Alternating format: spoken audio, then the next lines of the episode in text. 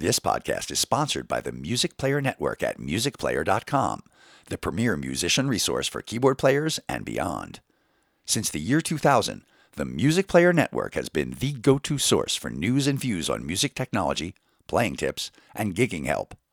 The Keyboard Corner is one of the longest running keyboard forums in internet history, with guitar, bass, drum, and numerous recording and music tech forums also on offer.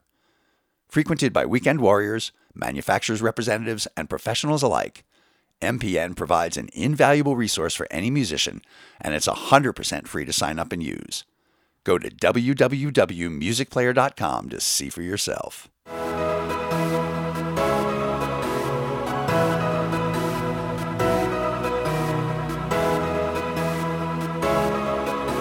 Hello, and welcome to the Keyboard Chronicles, a podcast for keyboard players of the gigging variety. I'm your host, David Holloway, and it's great as always to be here with you.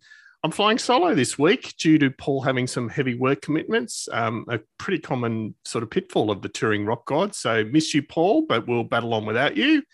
Um, I'd also like to give a very quick shout out to our gold and silver supporters, the Chord Crow Music Group on Facebook and the musicplayer.com keyboard forums. Links to the websites of each are in our show notes. Thank you for your support. We do appreciate it. We'd also love if you could click on the subscribe button if you're look, looking at this on YouTube and the little bell if consuming this um, helps you get through the day. Also, don't forget our offer to wear your band's t shirt on the show. So, I'm very pleased today to wear um, leaning back, Jake Clemens's t-shirt.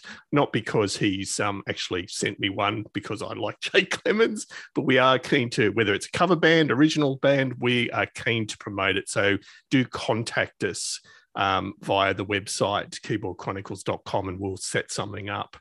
But uh, let's get to our guest this week. So uh, once again, it's a pleasure to introduce someone great to the show. And this episode, it's Mike Schmid. Now, Mike's had an incredible career to date of coming up to sort of more than 20 years. And amongst other things, he's the touring keyboard player with Miley Cyrus, as you'll hear.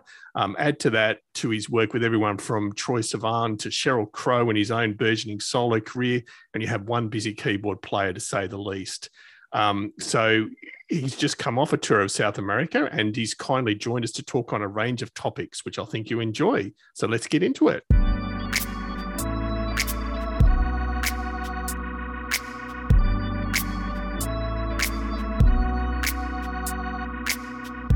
Mike, can't thank you enough for joining us. And um, have you gotten over the jet lag yet? Yeah, I think so. They say that it's uh, an hour for every what is it? And every hour of time difference, it's a day to recover. So yeah, I think I'm pretty much recovered at this point. From excellent. So, I mean, I know you've been back a few days and you've had um, a, a, South American tour. I think what six or seven countries, something like that. Uh, yeah, it was actually five, but we okay. ended up only doing four because we weren't able to land in one of them. Okay, so and I, I have seen um, on the news that you had an eventful tour. Tell us about um, some of your fun plane trips on the tour. well, so because it was all very close together time wise, uh, we we did it on a jet, um, and we were fortunate to have like a really nice new jet from like last. I think it was built last year. It was like a 327 or something like that, um, which was great.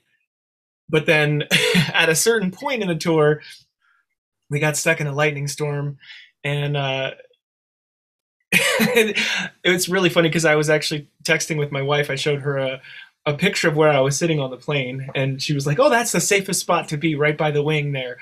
And then uh, while we were up there, we were in this lightning storm, and we were going to land in Paraguay, and they basically had us circle, and we were circling through the storm, which I thought, you know, they would move us over a little bit or something, but no.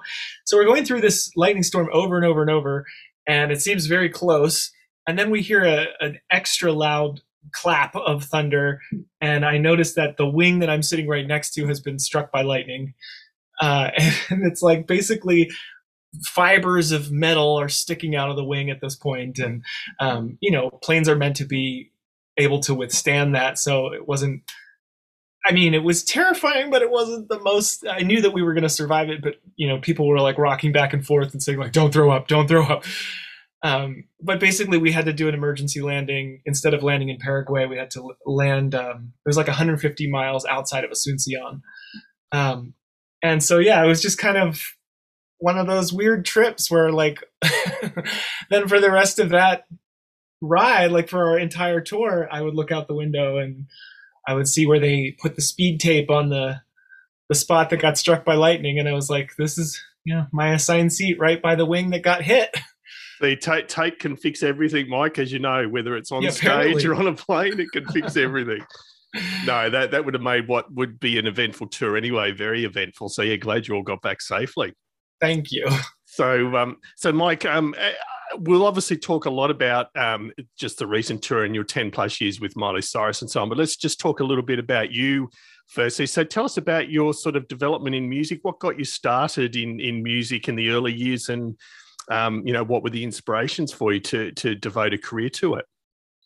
Well, I my my parents put me in lessons when I was five, and I think I was pretty bored with it at first. I don't think I really enjoyed it very much. But they were kind of they were the kind of parents that kind of tried everything. So I was in little league, I was in wrestling, I was in, you know, and it became clear over time that sports was kind of not the way for me.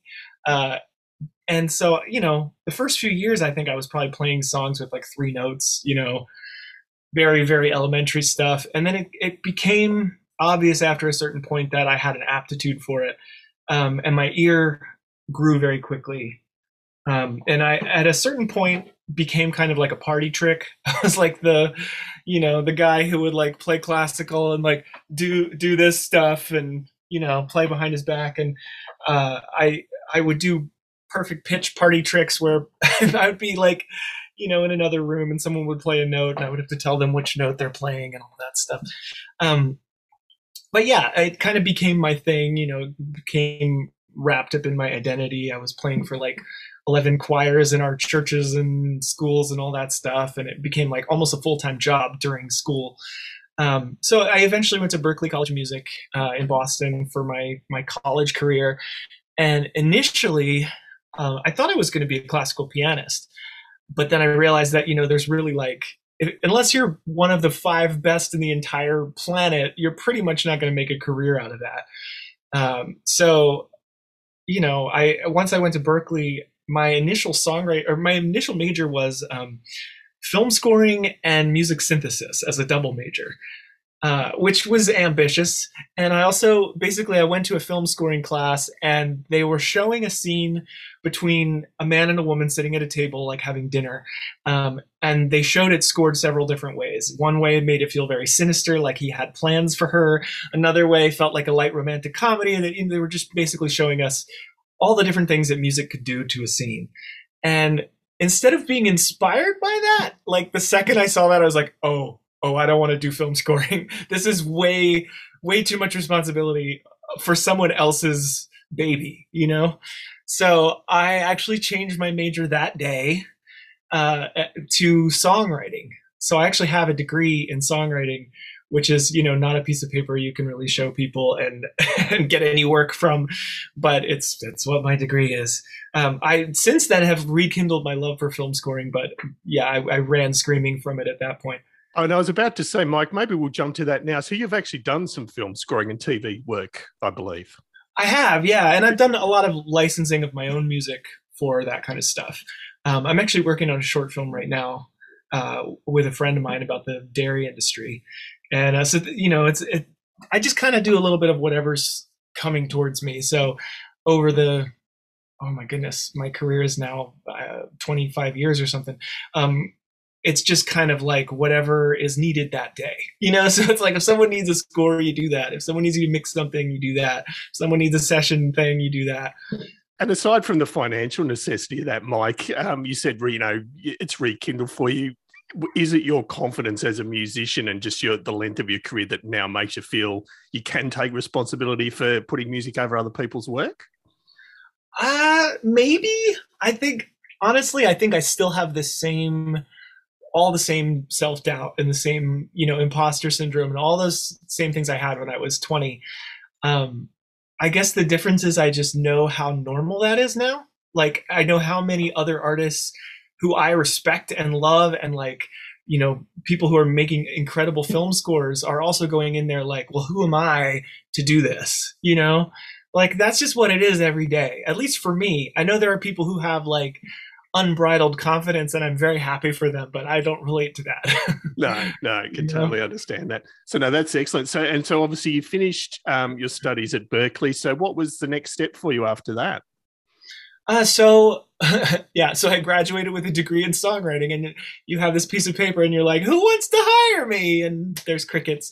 Um, basically, I I flew to uh, to LA right after I graduated, knowing f- pretty much nobody. I I flew out here with like three friends, um, and you know we weren't exactly like we're gonna take over the music industry or anything like that. We were kind of like, I hope I hope it's okay to be out here. Um, I was actually so we flew out on a on a flight from Boston to LA and I was just getting really fed up with Boston. I was like done. I was ready to go. So I actually switched my flight to a week earlier. Um, and I flew out to Boston or to LA from Boston. And then I was supposed to be on the flight on 9-11 that flew into either the Pentagon or the, the Trade Center. I can't remember which one it was, the Boston LA flight. Um, but so I was watching that happen from a floor of my friend's house in LA, thinking like that was my flight. And if I hadn't been so just like done with Boston and ready to get out, I would have been on that flight, you know, but my impatience made me come a week earlier. What, so what I sort of impact did that have on you, Mike? So I know you can read too much into these things, but that is pretty intense. Like, you know, it's one of the most, you know, well-known flights in history for all the wrong reasons. But yeah, yeah. what impact did that have on you at the time? Well, and you're right. You can read all kinds of meanings into things yeah. like that. Um, I just, I don't know. I didn't have like a big grand thing of like, well, I guess I'm being saved for some reason, so I got to do something really special with my. I didn't have that like, you know, flash, but it just kind of felt like I don't know. I, yeah, I, it's uh, I haven't really put enough meaning to it, probably as it deserves. Yeah, it's just but, a sliding doors moment, I suppose. It's just yeah. There's ways it could have gone, and it's I guess the fact that like my life could have been over before I even started my career, it does kind of make me think like, well, I gotta I gotta really enjoy this, you know, I gotta really like put everything into it. But again, it's like I guess there's a way to look at it that would have been an incredibly enlightening, life changing thing. And I just was kind of like, that was supposed to be my flight. Oh my God and that was kind of the end of it. But yeah, yeah. And, and I mean, so you've arrived in LA, and um, yeah, how did you start exploring the scene? Well, I would have to say that I wasted several years. Um, that whole thing about youth is wasted on the young. I think about that often because I was like 21 when I moved to LA, and I didn't know anybody. So we, you know, I didn't know what you do to start. I didn't know what I wanted to start doing you know, I I knew that I could play the piano and I knew that I had a d- degree in songwriting, and I was like, I guess I'll just start like writing my own songs and releasing them. My actually my senior project in college was an album. So I had this really cool class uh, at Berklee in my final semester with um, this guy named Grayson Hugh, who's like a, a folk songwriter, and it it was I didn't even know what the class was called. I don't remember anymore, but it was literally just like a private lesson where I would sit down with him every week. And over the course of a semester like he would advise me on how to like create an album and you know how to flesh out a song and how to flesh out instrumentation and and then what to do for mixing and mastering and all that stuff like the whole process and so by basically my senior project at the end of that year was to put out my my debut solo album.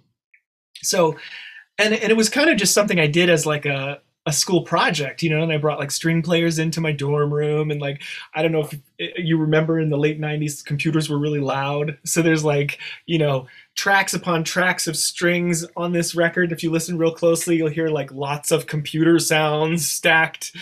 Terrible.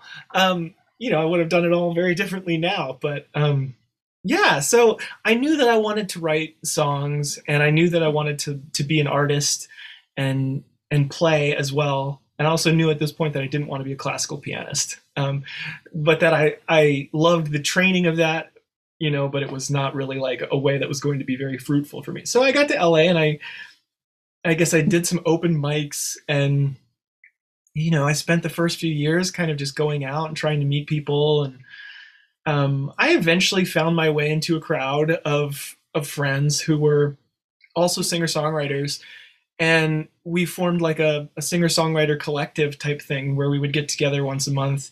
And I, I think because of that class I had at Berklee, I realized how important it was to have challenges to set for myself and to have a community of people to say like, hey, why don't we do this thing next? Or you know.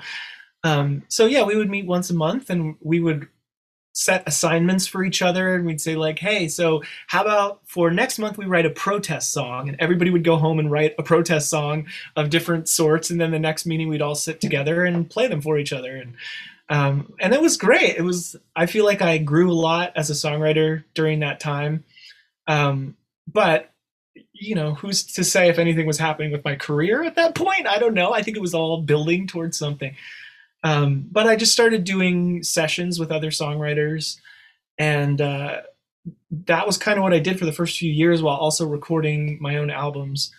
And then at some point, I got a uh, I got a phone call. I was going through a is we're skipping ahead quite a bit, but I was going through a brutal divorce.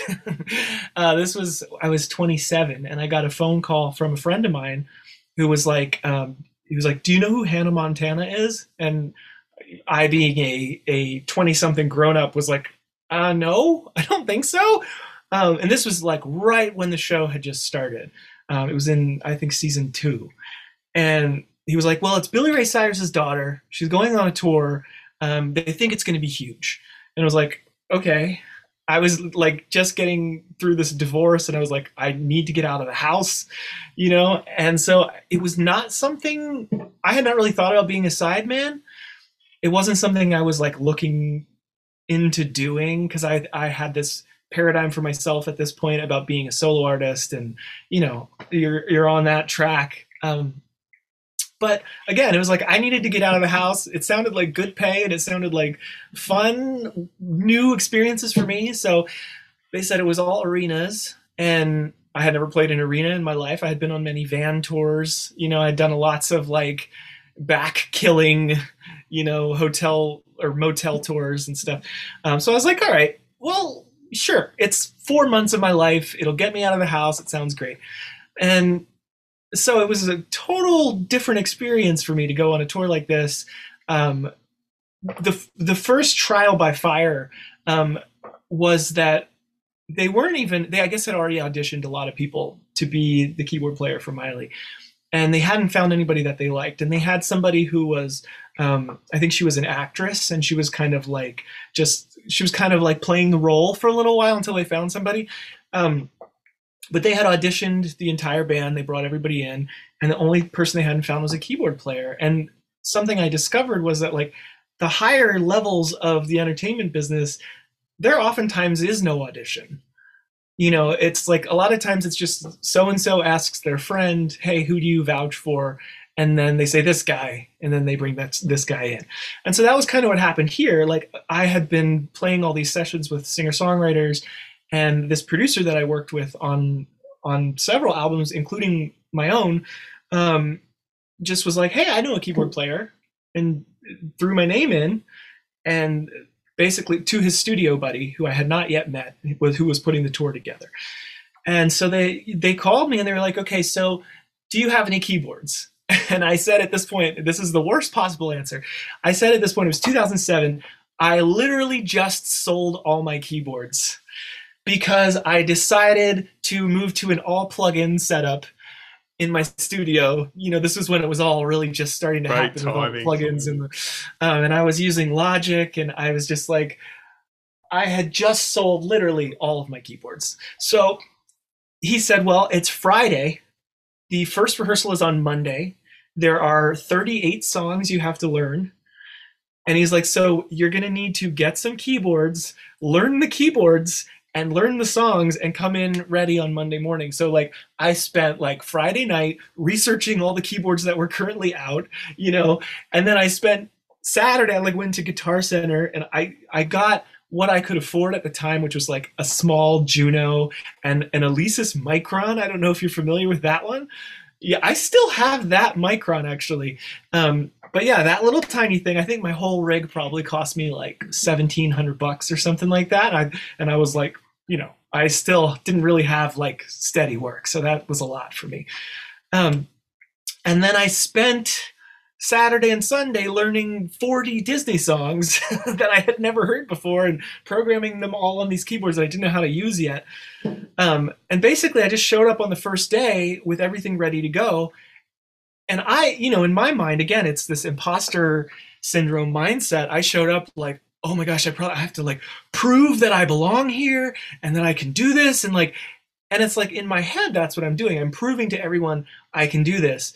But in everyone else's head, they're like, here's the guy they got you know and it's like there was it wasn't like it was an audition or anything like that no one was like well we may have to get rid of this guy you know but in my head the whole time i was just like i gotta i gotta prove that i belong here you know and so i just showed up knowing the songs and no one ever really asked any questions and i'm still there now which is great was, that was like almost 15 years ago. Wow. And and, and so for those that uh, didn't have kids at the time that Hannah Montana was big, and I did, so I, I literally, like have Hannah Montana songs still on my iTunes, my Apple Music wow. application.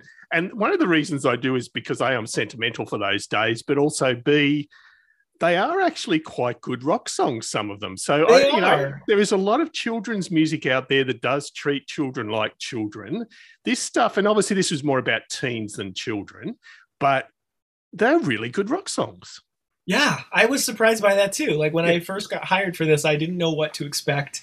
And I, you know, there's interesting modulations. There's like, there's, they're well structured. They're, the lyrics are good. It's like, I really enjoyed playing them. I mean, yeah. and we did uh, on that first tour, that Best of Both Worlds tour. I don't know how many dates we did, but upwards of 70, I think. And those songs were still fun to play at the end, you know, like, so I think that says a lot for it that. Does. That kind and, of machine music. It does, and it's and it's obviously a testament to you that you're still going 15 years later. So how's that relationship grown? As far as it just is it sim- simply a matter, Mike, of you're doing a great job everyone's happy, so you're just kept on, or is it a matter of continuing to build that relationship? And and have you needed to feel like you've proved yourself as you've gone on? I think, yeah, I think it's a little bit of both. Um, you know, early on, I, I, feel like we were all just kind of like riding this rocket, and we were kind of like no one knew it was going to be as big as it was. That first tour, I think all the dates in the U.S. sold out within five seconds of releasing them. Um, and so when we saw that, that was before we went out, obviously, that was our first indicator that like, okay, this is bigger than I thought it was. I, you know, I knew that there were Disney Channel shows. I knew there was like Lizzie McGuire and that kind of stuff at the time. And, but I didn't realize like that you could do an arena tour for this, you know? Um, and that was really like the beginning of, we started seeing a lot of that because like the, our opener on that tour was the Jonas Brothers you know, and then they became a juggernaut. And Disney has this thing they do where they piggyback, and it's it's so perfect. Like they're obviously they know what they're doing business wise. um, but yeah, it was it was interesting because at a certain point we were just on this ride, and we kind of didn't know how we got here. Like everyone in the band, we're all just like, wow, this is a thing that's bigger than us, you know. Um, but so yeah, over time, I feel like our relationship with Miley grew a lot, and you know, she was also a kid. She was 13 when we started with her, and we were all really into what we were into, and so we were playing a lot of music for her, and I think a lot of that informed the kind of music that she's into now, which is, you know, exciting because we get to play a lot of things we love with her. You know, like we were playing the cardigans for her in like 2009 and she was super into it and it's like now we'll cover the cardigans sometimes and like just things that feel a little bit obscure um is what she's into now you know and it's not i'm not saying i'm not taking credit for her taste entirely but it was interesting kind of with her growing up playing music and then we were able to kind of bring in influences in certain ways. And it does feel like even though she's very much her own artist absolutely um, it does feel like we've all grown as a band together um, in a way that like a band band would grow. And we've all influenced each other. She's influenced us. Like musically we've all influenced each other. There's a certain kind of chemistry i feel like in this band now after 15 years that is just so easy. Like we can literally whip something up and, you know, we can play through a song we've never heard before, listen to it once, play it once, and it's pretty much performance ready, but it also has some interesting, you know, juice from each of us in it. And like, th- that's a really special place that I feel like we've gotten to that it's taken a lot of time to get to. And so I'm really excited about that. Absolutely. And and so do you feel because you are relatively close knit as a, a, band, and Mike, I haven't seen, I assume that your personnel haven't changed a lot over the 15 years it sounds. You might have had the odd person swap in and out, but essentially the same group? Well, so there's there's three of us are core members who have been there since the beginning. Um, one our guitarist, one of our guitarists, uh, Jocko, he recently um, he went over to Kelly Clarkson's TV show because she's, you know, it's a very nice, steady gig. Um, and I think he was just going to do that for a while, but it really took off. So, um, so yeah, he's not with us anymore. We have another guy, um, Max Bernstein, who's incredible, who's taken his place. And then our bass player left a few years back, and we have like a kind of rotating chair there, where it's just never been the same person well, okay, it's been the same person a few times, but we have a few people that we kind of rotate between. One of which is uh, uh, Chris Chaney from Jane's Addiction, and uh, you know we have this guy Joe Ayub who plays in the American Idol band, and you know just kind of we switch out, and we got we got uh, Josh Moreau from Katy Perry's band. So it's like it just depends on availability, but the fact that the three core members are still there, our band leader is still the same person, and everything trickles down from him you know, and he and Miley get along incredibly well, you know, and speak the same language, and we all kind of speak the same language, and I feel like that's really made things move quickly, you know. But lately we've had like a brass section, and we've had new background singers, and we've added a percussionist, and so we have this like huge, almost Vegas-like version of the show at this point. And do you feel that uh, the fact that that has knitted together so well is because, unlike a a let's uh, use um, Jane's Addiction as an example. That a, a, band is a battle of the egos. I've been in enough bands to know that the band's a battle of egos. But in the sort of band you're playing in, there is only one focus, and that's the artist, which as far as Miley. So do you find that it takes a lot of the ego out about the rest of you needing to back Miley? Definitely, yeah. yeah. And I, I, also find that it takes a lot of the pressure off um, because as a solo artist I find it terrifying to play shows. I really don't enjoy playing my solo music solo, you know? And so even just when I'm playing my music, having people up there as a band with me takes pressure off. But knowing that no one is looking at me, like when I'm playing with Miley, I can be in a room of 30,000 people and know that not one of them is looking at me right now. and there's something about that that's incredibly relaxing that like no matter how nervous you possibly could be, you're just you're kind of a part of a big machine. And you know just keep the machine running. Do your your bit well. And you know people are only going to notice if you completely mess it up you know?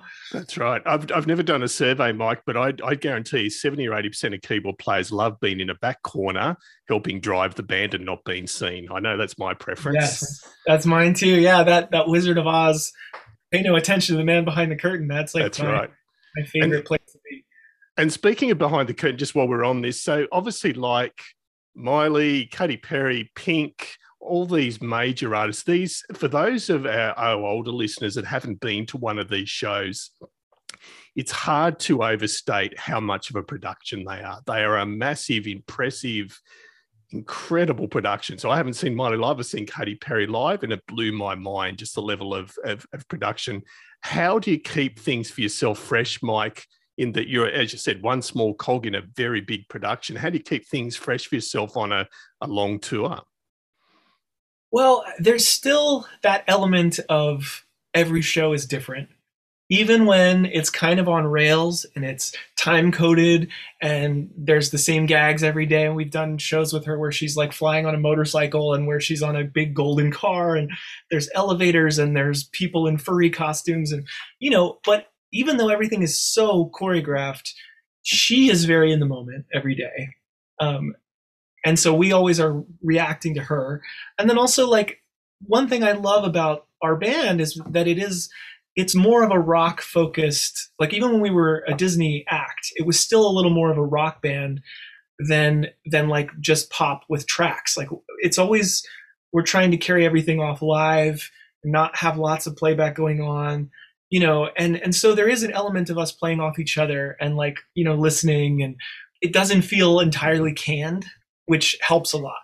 You know, and like how after halfway through the tour you started adding this little melody that you embellish on every night now a little further you know without getting completely to the point of like freeform jazz odyssey by the end of the tour. But you know what i mean? Um, it, just being able to kind of like play off each other and enjoy the organic way a song is maybe moving during a tour.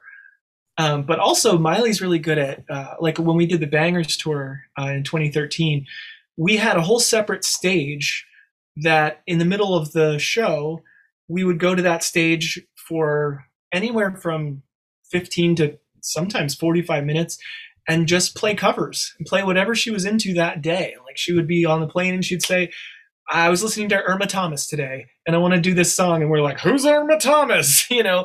And so, but it's like, it would always be interesting things that she would bring in, you know? And some, some days it would be like Joni Mitchell. Some days it would be Coldplay. It would be like whatever she's into that day. Um, but that was always different. So there was always this portion of the show in the middle that was sort of this this you know malleable thing, which was really fun. And it was like acoustic. We were all playing different sets of instruments from our major you know main rig. Um, so things like that help a lot. I think that was added into the show after doing a few tours where she felt like you know, oh, there's too many gags. There's too many, like, I have to go do this thing, and then I have to hit this mark, and then, and she wanted it to feel more organic. So I think building that into the show is really smart when you have a show. And, and they're very, I mean, having only seen live videos, but uh, from the last tour, but they do, it's very much is a rock show. And I think Miley's rock credentials are beyond, you know, query now as much as, you know, she may have you know the teen artist and and a country predilection there with you know things like Jolene and stuff like that. But her rock credentials, I think, just are beyond reproach. I think so too, and I think I think you're right that it's kind of like over time that has been proven. I think there was a time where people really didn't believe in her as a singer because they just assume certain things about you know a female Disney artist or even just a Disney artist in general. Um, and it wasn't until we started doing like the backyard sessions and things like that that were more organic, where she was like, I mean, she she plays with us in a room all the time and it sounds great. And so it's like to have to only publicly put forward things that are like these huge productions, people don't get to see that. Like that she just sits down with a band and wails, you know? And so I think it wasn't until she started releasing videos like that, like we did that Jolene video I don't even know when that was, 2011 or something like that. Um, that's when people were like, oh, there's no auto tune there. There's no tracks there. There's no, you know, and it's like people needed time to see over and over again this person can actually sing. This person has artistic ability and also something to say and also an interesting aesthetic and you know and so now i think people know that because she spent many years doing whatever she wants um, and it's it's great now because it feels like we can just play any song you know and just drop it into the show and people aren't like oh my gosh is that playback is that you know they're like no this is just her and her band doing this thing that they do and, and the recreation of the covers are excellent. I mean, obviously the the album, excuse me, that came out last week is a is a covers album, and there's some incredible tracks on there. And you know, being the old guy, things like you know, like a prayer, great version, rocky version, love it. Like there's just yeah, she's really established her credentials there. Yeah, yeah, and so that's actually that album is was from one live show that we did uh, at the Staples Center um, in January, I believe, of this year. And then I know that they're well, I I think I'm not supposed to say certain things, so I won't say certain things. Um, but she loves releasing live music, and she loves like you know, inserting new covers and surprising people and doing things like that. So, and I, will put in our show notes for our, our watchers and listeners. Um, there's an amazing performance, even just things like Billy Idol and Rebel Yell at an iHeart Radio show. I, I can, I'm constantly watching that video every few weeks just because of the performance aspect, but again, the voice. It's just yeah. incredible. Yeah. Yeah, absolutely. And it's uh, also the bonus is we've gotten to play with people like Billy Idol and Joan Jett and, you know, all these incredible artists that she idolizes, you know, that are from our wheelhouse as well, like that are from the same time period that we grew up. You know. That's right. So And there's so a lot of I was going to say, Mike, and there's got to be some downsides though, Mike. So, what what do you find the challenging parts of playing at the scale of those huge performances? You know, it doesn't have to be anything significant, but just what do you find challenging? I mean, definitely it can get a little bit uh, like when you're playing rock clubs, every room feels so different, you know, and you're packed in with all these people sweating and you see everyone's face and you feel the energy in the room and it's different every night. But that's the the thing about these arena shows is that like it does start to feel a little bit impersonal. And because it's like the the energy in an arena is kind of always going to be a wall of screaming. And, you know, like it it is what it is. And it's fun to play for that many people. And there's a certain level of energy that is special to that. But it's also like once you've done that for several months, tonight in Iowa is not going to feel that different from last night in wherever, you know? So that you kind of have to find your own ways to amuse yourself or to mark the shows as different you know and sometimes crazy things will happen like a fan will jump on stage or some security thing will happen or whatever and you remember those shows because they feel like the, the outliers but oftentimes they do kind of blend together Yeah. No, understood. So let's talk about your rig just for a second, Mike. Whether it's the one behind you or the one you do use on stage with Miley, or it could be the same thing. What what, what do you go to boards? okay well i got my nord stage 2 under here i don't know if you can see it oh you just Oh, Yep. barely. um yeah that's my bread and butter i would say i use that on pretty much everything because i love i love the mellotron samples i love that there's like a, a little basic synth section if i need it but for pianos and you know Rhodes, organs all that stuff like i just feel like it covers all the bases um, and then i i have my uh my Prophet 6 and my Prophet 12 so on the Miley gig, I use both of those. I use the the Nord and both Prophets. Um, the Prophet Six I use the most, I would say, because it's it's not the Oberheim model, but it's the first one. I, I got it right when it came out, and I love this thing. I still use it all the time. I used it on the Chainsmokers tour.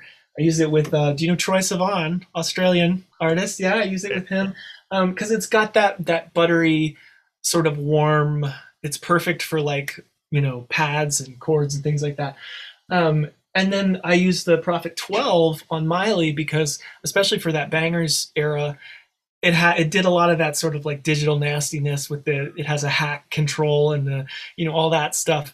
Um, i also do the wrecking ball sound on there as well um, which i i programmed on there with lfos and it just sort of worked and i've been using it ever since. And so now if we are doing wrecking ball i kind of just always bring the 12 because it's that's the best version of that sound i've programmed. So um, so yeah the 6 the 12 and the stage. And then sometimes i use uh, the uh, sub 37 the moog but that's usually more for leads and you know basses and stuff like that and then i just recently got a native instruments just recently sent me their Komplete Kontrol Ah, and yeah. and I love it in the studio. I love it because it's like you can really scroll through without having to load all these huge sample libraries and actually listen to samples of each thing before you load it. And just the workflow of like my computer's over here, I'm going to turn over here I you know I can look at this screen but I don't have to be staring at my computer monitor. So I can actually be thinking more musically and not you know visually as much.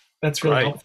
And so you're 100% hardware um, with those big shows, whether it's uh, Troye Yes. Yeah, yeah. Yeah, actually. Um, well, so it just depends on the show, also. But what, like when I was doing Troye, um, I was running playback on that myself. So I had a redundant rig with two laptops on stage. I had my Prophets and you know my Nord and everything, and I was doing drum triggers and all kinds of other stuff. That to me is a nightmare. like I love doing that tour, but I would always rather have hardware on stage and no software.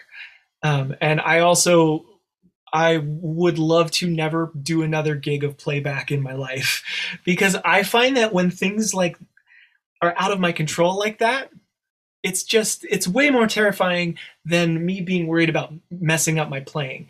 You know because like on troye there were places where we were in europe in really hot clubs and stuff and every time the temperature was at a certain level or above the tracks would sort of skip forward just this like randomly in the show at random moments would skip forward just enough to like desync from the drums and like and things like that. Like i could troubleshoot them forever but it really just came down to like being in a hot club and you know and so i show up with my nord and my Prophets and i know that they are midi connected to nothing. They're self-contained. If anything goes wrong we have a backup of each keyboard. You know it's not it's not the same level of anxiety for me i think some No. people having main stage you know out there with them and but I do not. I do not. No. I love Ableton. I love it in the studio. I don't want it on stage. or someone else running it on stage is fine with me, but I don't want to run it. Yeah, you be, because you become more of a technician than a musician when you're trying to trigger so much stuff. It's true. Yeah. It's true. And that can be fun too in a certain way, in a certain certain like circus dog with a bowl on its nose kind of way. But like yeah, it starts to feel a little less musical and a little more mechanical. And so yeah, I really like being able to just be there with you know in the world of my keyboards and just like no one needs to send me control changes i'll do that stuff myself like you know what i mean um and just know that like my nord has never crashed ever you know. It's never frozen up it's never done anything weird unless it was hooked up to the computer so So I know how you may answer this now, Mike. It may not be anything to do with Miley or the other tours, but more Troye. Um, usually we ask towards the end of the interview about your most memorable train wreck, but now seems like a good time. Have you had a big technical disaster? With actually with- so this this is funny because okay i have two that i want to share great. Uh, and they have nothing to do with what I just said. Believe it or not, they have nothing to do with using computers on stage. Um, one of them, so I was using a keyboard that, uh, you know, they have those knobs that kind of click when you go to each sound, and I turned it most of the way. Didn't realize it hadn't fully clicked over, so I turned it most of the way, and I saw that it changed to the next sound. Um, and so it was on the climb, which is this ballad that Miley does at the end of her show, and it's like this big, powerful moment. And it starts with just piano playing fifths, and as I go to play the the first chord, I see it click over as my fingers are going down, and I hit the keyboard, and instead of a delicate piano, it's the worst kind of '90s rave synth you've ever heard, echoing throughout the arena.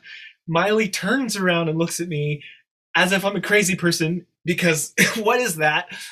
I was certain in that moment that I was going to be fired on the spot. I was like ready for her to fire me during the show, but we just we just stopped. I put the sound on and we started the song again and it was all fine. But that was like one of the most terrifyingly glaring you know moments of disaster for me. Just that horrible synth sound was I would never use that sound in the first place. It was like a Reese or a Hoover or something.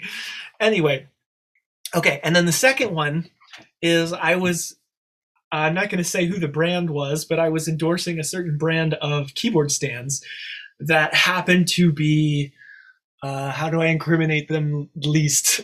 um, they, they were very wobbly. And I always thought they were too wobbly. And I was playing a, a Phantom what was it? It was a G8, which I don't know if you remember those things, but they were like tanks. They were like- yeah. yeah, this was in like probably 2009 or something. And that keyboard was, I don't remember, it was something like 80 or 90 pounds, I think. It was, we called it the Battleship. And so it was on this wobbly stand, and I was like, I don't trust this, but blankety blank company assures me that it's okay, that it's going to be stable. It just moves a little bit well, during one of the shows on that tour, it was a Miley show, and you know, it is a huge show, so there's all this stuff going on. My parents happened to be there that night watching the show. This was one of the like two or three shows of the entire tour they were going to see. And the stand broke. and this heavy, this 80 pound keyboard came crashing down onto my legs uh, while I was playing the song. And it was a, you know, there was a fair amount of piano in this song. the techs are all jumping up on stage and helping me and like basically it's kind of crushed my legs at this point. Um, i'm sure it looked hilarious. Did not feel hilarious. I was fortunate enough not to have broken a bone or anything.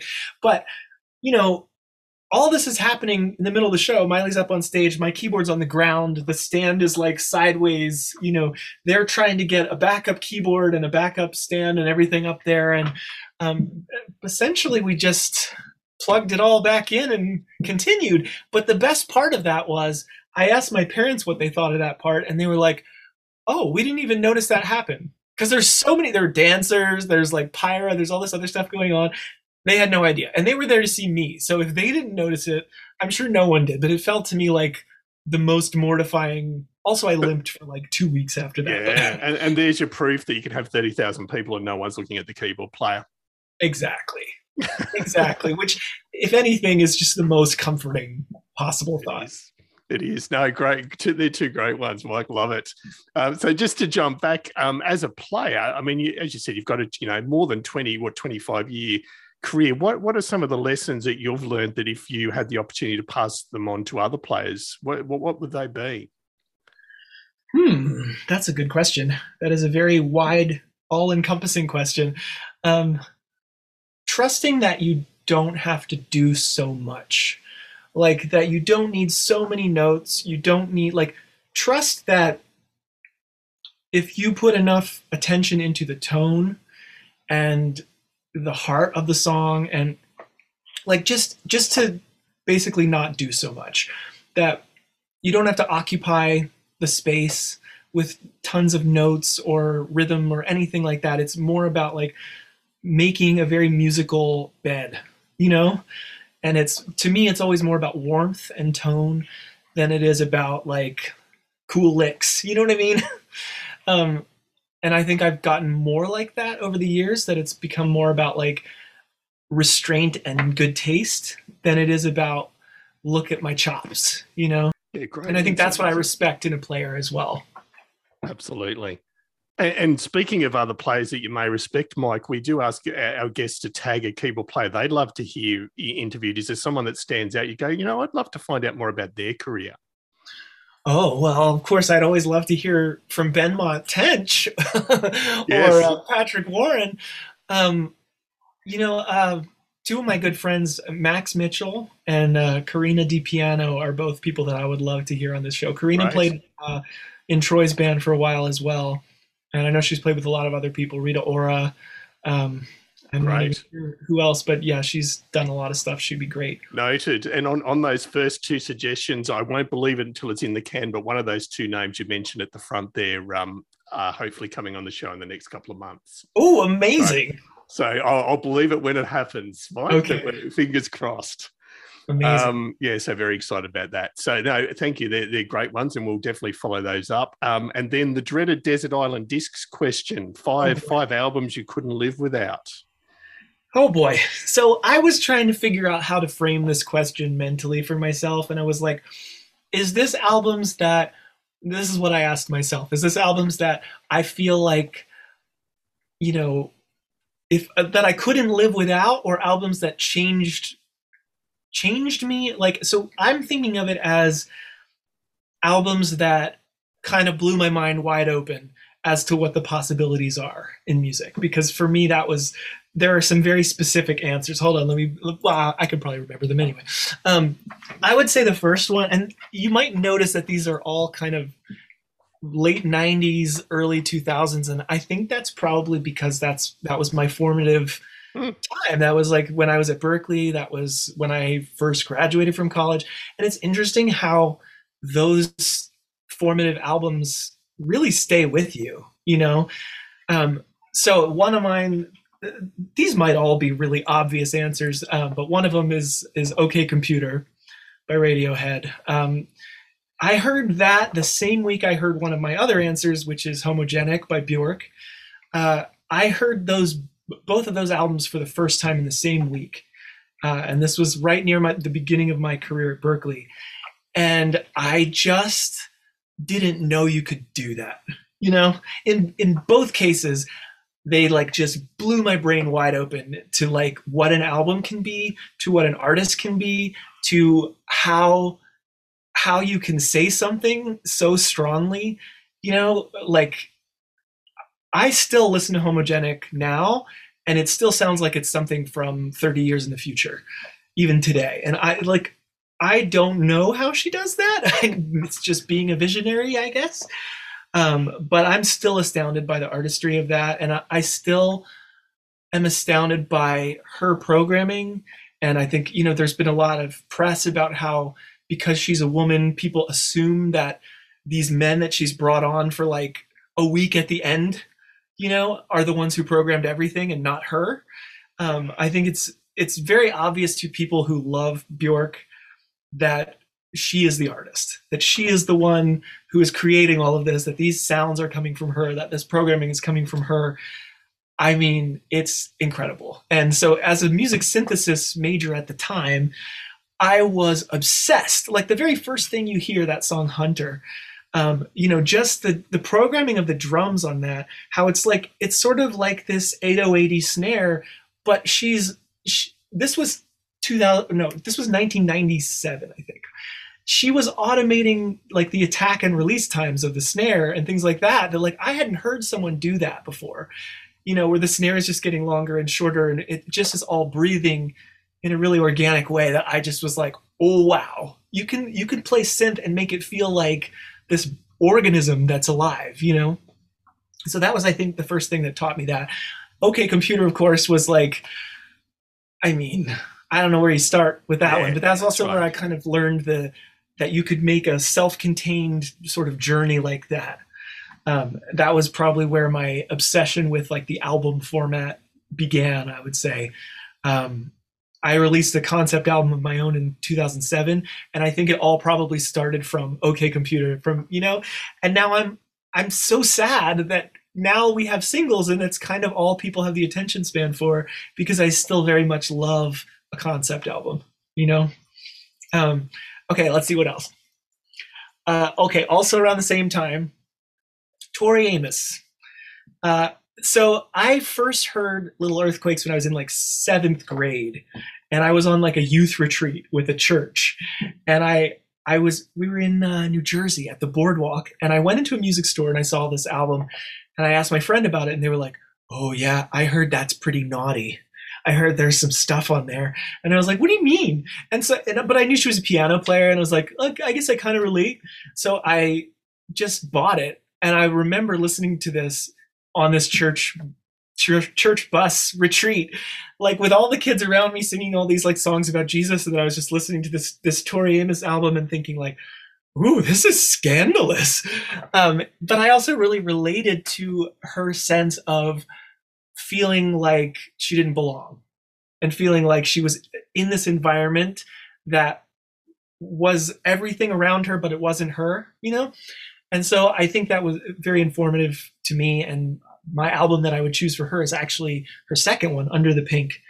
Um, because again, still brilliant. I listened to it recently, still sounds incredible now, but uh, her her piano playing is still to me like one of my biggest influences like just the the delicacy of it and all the little like uh, ornaments that she throws in like has informed the way I play so much that I kind of feel like I'm ripping her off some of the time still. Even though I don't listen to her that much now, it's like it's just in there, you know? That's a compliment, not a rip off, Mike. It's a compliment. Okay, that's what we'll say. We'll say we'll say it's a compliment. Um, but yeah, I, it was so formative because it was I was learning classical piano at the time and loving pop music and seeing how she was weaving those things together. Um, and her her next album after Under the Pink, um, uh, oh, now why can't I think of the name? The one with the pig on the front. yeah, the one you mean. Yeah. yeah. Um, I also am obsessed with that one because it just boundaries were being crossed and where I didn't even know there were boundaries. You know, I felt like there was a lot of that going on with Bjork and Radiohead and Tori Amos and these artists in the late '90s that were really like pushing frontiers and probably didn't know they were. They were just making art. You know. Um, okay, wait. What do I have? Two more left? You do? Okay. Uh, Sufjan Stevens, Come On Feel the Illinois. Oh, I know. we're, we're kindred spirits. Yeah, no, keep going. Just that's yeah, incredible album. Again, a concept album, a, a very long, sweeping concept album. My favorite thing, um, and again, his his sensibilities like just top to bottom, incredible writing, incredible production, crossing boundaries again in terms of like instrumentation, in terms of uh, that song John Wayne Gacy Jr. is to this day one of my favorite songs ever and just to like find empathy in a serial killer like in the way that he does it gives you chills um yeah i just Mike, have you ever seen him play live? believe it or not no i can't Because believe I, I've I had the haven't. privilege. Yeah, I've had the privilege, and of all places, at the Sydney Opera House, and it was I think it was something like a twelve-piece band. But it, it is literally one of the most incredible shows I've ever seen in my lifetime. Yeah, it's just amazing. I would love to see him play Mm. live. Yes. I can't believe i haven't done it. And you know what? I've never seen radiohead play live. I've never seen bjork play live and i've never seen tori amos play live. And i think there is a theme here that i'm terrified to see my heroes. But uh, i think that i should. I think at least one of them. I should pick one and do it. And then i was going to say for the for the last slot there um okay i can i make it a tie? Yes, please, that's fine. it's a cheat. I'm cheating. Um, so one of them would be Sam Phillips, Martinis and Bikinis. I don't know if you're familiar familiar with that, um, but that's like a Chad Blake mix, and just her songs and Chad Blake's mix. There was something very dangerous about it when I heard it the first time. It was like '94. It came out. That mix, still, when I listen to it, it's like there are places where intentionally the vocal is mixed just slightly too low, and you know you're intended to lean forward and you know the the slap back on the drums is louder than the drums and it feels like a weird sort of drug odyssey. Um, but the first time i heard that mix i was just blown away. I was like i didn't know you could break the rules like that you know?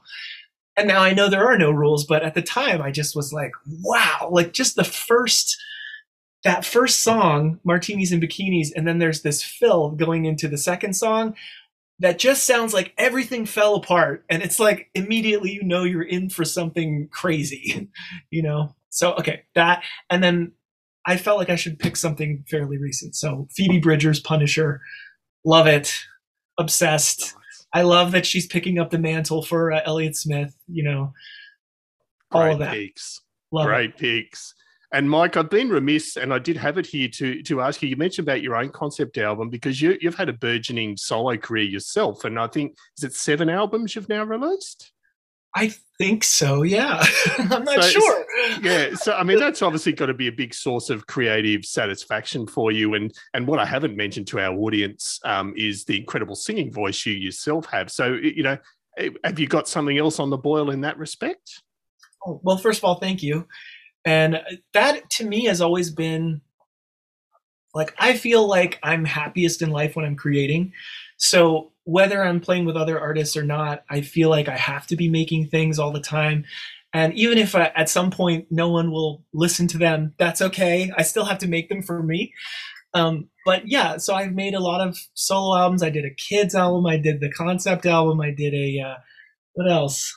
Uh, well, I, I recently did one that has over three million plays on Spotify, uh, and that was probably the most the most popular streaming release I've done. So I do plan on doing more, but it's always kind of like I'm just making stuff until I decide to tie it together as an album or to release it as a single. So right now there's just a bunch of half finished stuff everywhere. That must they- have been that must have been really um, gratifying. The three million streams on Spotify, even just to get that twelve dollar check in the mail, must have been, must have been, it must have been a great thing. yes, one dinner was was very nice to have that one dinner um, on Spotify. But yeah, like I do a lot of um like features for EDM DJs and things like that too. So they'll send me a track, like some uh, a Dutch DJ will send me a track, and you know I love that kind of stuff because you can just write it in an afternoon, and then you know two years later it comes out, and you're like, oh, I forgot about that song. Um, but yeah, I've had some success with that, uh, with like Cosmic Gate. There's some trance artists like that that I've been working with, and um, yeah, it's. I just feel like I do get bored fairly easily, and so I try to do different things, and then when I get bored of that, I do something else, and then when I get bored of that, I do something else. So Oh, Yeah. great. No, excellent, and and we'll obviously be linking to your albums in the show notes. So yeah, no, de- definitely worth a check out. I've enjoyed a lot of that. Um, and then our last question, Mike, uh, we do what's called a quick fire 10. So these are 10 questions related to keyboard players where, if not a, you, you just need to choose the answer or give a minimal response where appropriate. So here we go. Um, stereo or mono? Stereo. Sitting or standing? Standing. I would expect no less from from yourself and the shows you play. I can't imagine you getting away with sitting. You know what? Uh, I've thought about this recently because I'm getting older and I want to sit, but you can't play a show like that sitting down. No. Um, Keytars, sexy or an abomination? Oh boy. Well, I'm guilty of this. I, I, was I was one of the people who like promoted the Roland Keytar when it came back in 2007 or 8 or whenever that was. And now I feel like they've gone the route of Coldplay where like no one will say anything positive about them, but I still think they're a little bit cool. Yep. I think you can get away with it, Mike. I think that's good. I wouldn't um, use them in a show though. No. People would laugh at me. Um, transpose button or adjust on the fly? Adjust on the fly. See, that's a real musician. Um, extend, extend or anything else? Uh, extent for the reasons I mentioned before. Fair enough. Uh, last gig, last gig you attended as an audience member. Oh my gosh, that's a really hard question coming out of COVID because I think it's been. Oh, it's probably been. Oh no, wait, I know what it was. Caroline Polachek at the Greek Theater. Nice. Incredible. She's now on tour with like Charli XCX, but she's such a star. I can't wait to see her get even bigger. Great. Uh, best thing about live gigs. Oh, wow. Um, I mean, just feeling, feeling that that thing of like frequencies vibrating through a room and all experiencing it together and like getting to be a part of a feeling together. You know, that's such a special thing. Like to hear a chord, to hear a four minor chord or whatever, something beautiful ringing through a huge space with other people. There's nothing like it. Worst thing about live gigs um, monotony. Um, Wait, can I change that? Waiting for showtime. How about that? There you go. the monotony of waiting for showtime. Yeah, that can be endless. Yeah, no, great. And uh, one thing you'd like to see invented that make your life as a keyboard player easier? Hmm. I don't know. I kind of feel like I have everything I need. um, mm no, fair, fair, fair answer. And I, I do know the answer to your, the last question, I believe, Mike. Red keyboards, yes or no? Oh, yes, of course. Although, can I tell you something scandalous? Um, so, we have, like I said, a couple backup keyboards in our Miley rig. One of them came from Ariana Grande's tour, um, and it's a Nord that she shelled entirely white. So sometimes I'm playing a Nord that's white, and it feels mean and wrong to me to be yeah, to be that's blasphemy. representing yes i want that red out there. Yeah no great. Mike can't thank you enough. That was brilliant. Can't thank you enough for your time. I, I assume well actually a, a, follow-up question. I assume do you have a bit of time at home now before heading out um, elsewhere on tour yeah, so I think we're probably home for a few months. So I'm going to start working on some solo stuff again, I think. And uh, I, I've just started a Patreon page last year. So I'm releasing music to, uh, you know, my patrons directly that way. And that's been really fun, just being able to do that. So yeah, I'll be home in my pajamas making music, which is my favorite way to make music. Great. And um, hopefully we'll see you down in Australia again soon. I know you've been here a couple of times and I will um, uh, link people to the great travel logs you've done of previous um, Australian oh. tours on your YouTube channel. There's some great stuff there. So, yeah, hope to see you down this way again um, sometime soon. I would love to be down there. I love Australia so much.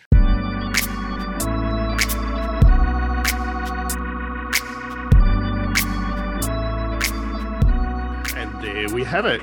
A huge thanks to Mike for taking part today. Um, Paul and I have said it a number of times, and Mike's yet another proof in the example that keyboard players are the nicest people you'd want to meet. So lovely to have Mike on, and yeah, what a career he's had and is having. So um, yeah, do do check out some of the links in our show notes. Um, there, there's some incredible performances there. So, once again, we'll be back in a fortnight or so, but just a reminder that we do love to hear from you and you can keep in touch via a few means. So, our website is keyboardchronicles.com. Um, our Facebook page is facebook.com, The Keyboard Chronicles. Um, and then we're on Twitter at the keyboard CHR1. If you like good old fashioned email, then drop us a line at editor at keyboardchronicles.com. We do re- honestly love hearing from you, and we thank those that do email in and give us feedback on the show. Um, if you'd like to become an official supporter, we do have a Patreon account where it does help us keep the things afloat here and, and pay for our podcast hosting and all those other important things. Um, if you'd like to chip in a few dollars a month, we'd be hugely appreciative. And that address is patreon.com forward slash keyboard chronicles. A huge thank you to you for joining us. Um, as I said, Paul, we miss you, but we'll see you back next show. Um, but thank you out there for listening, and we'll hope to see you back here next episode.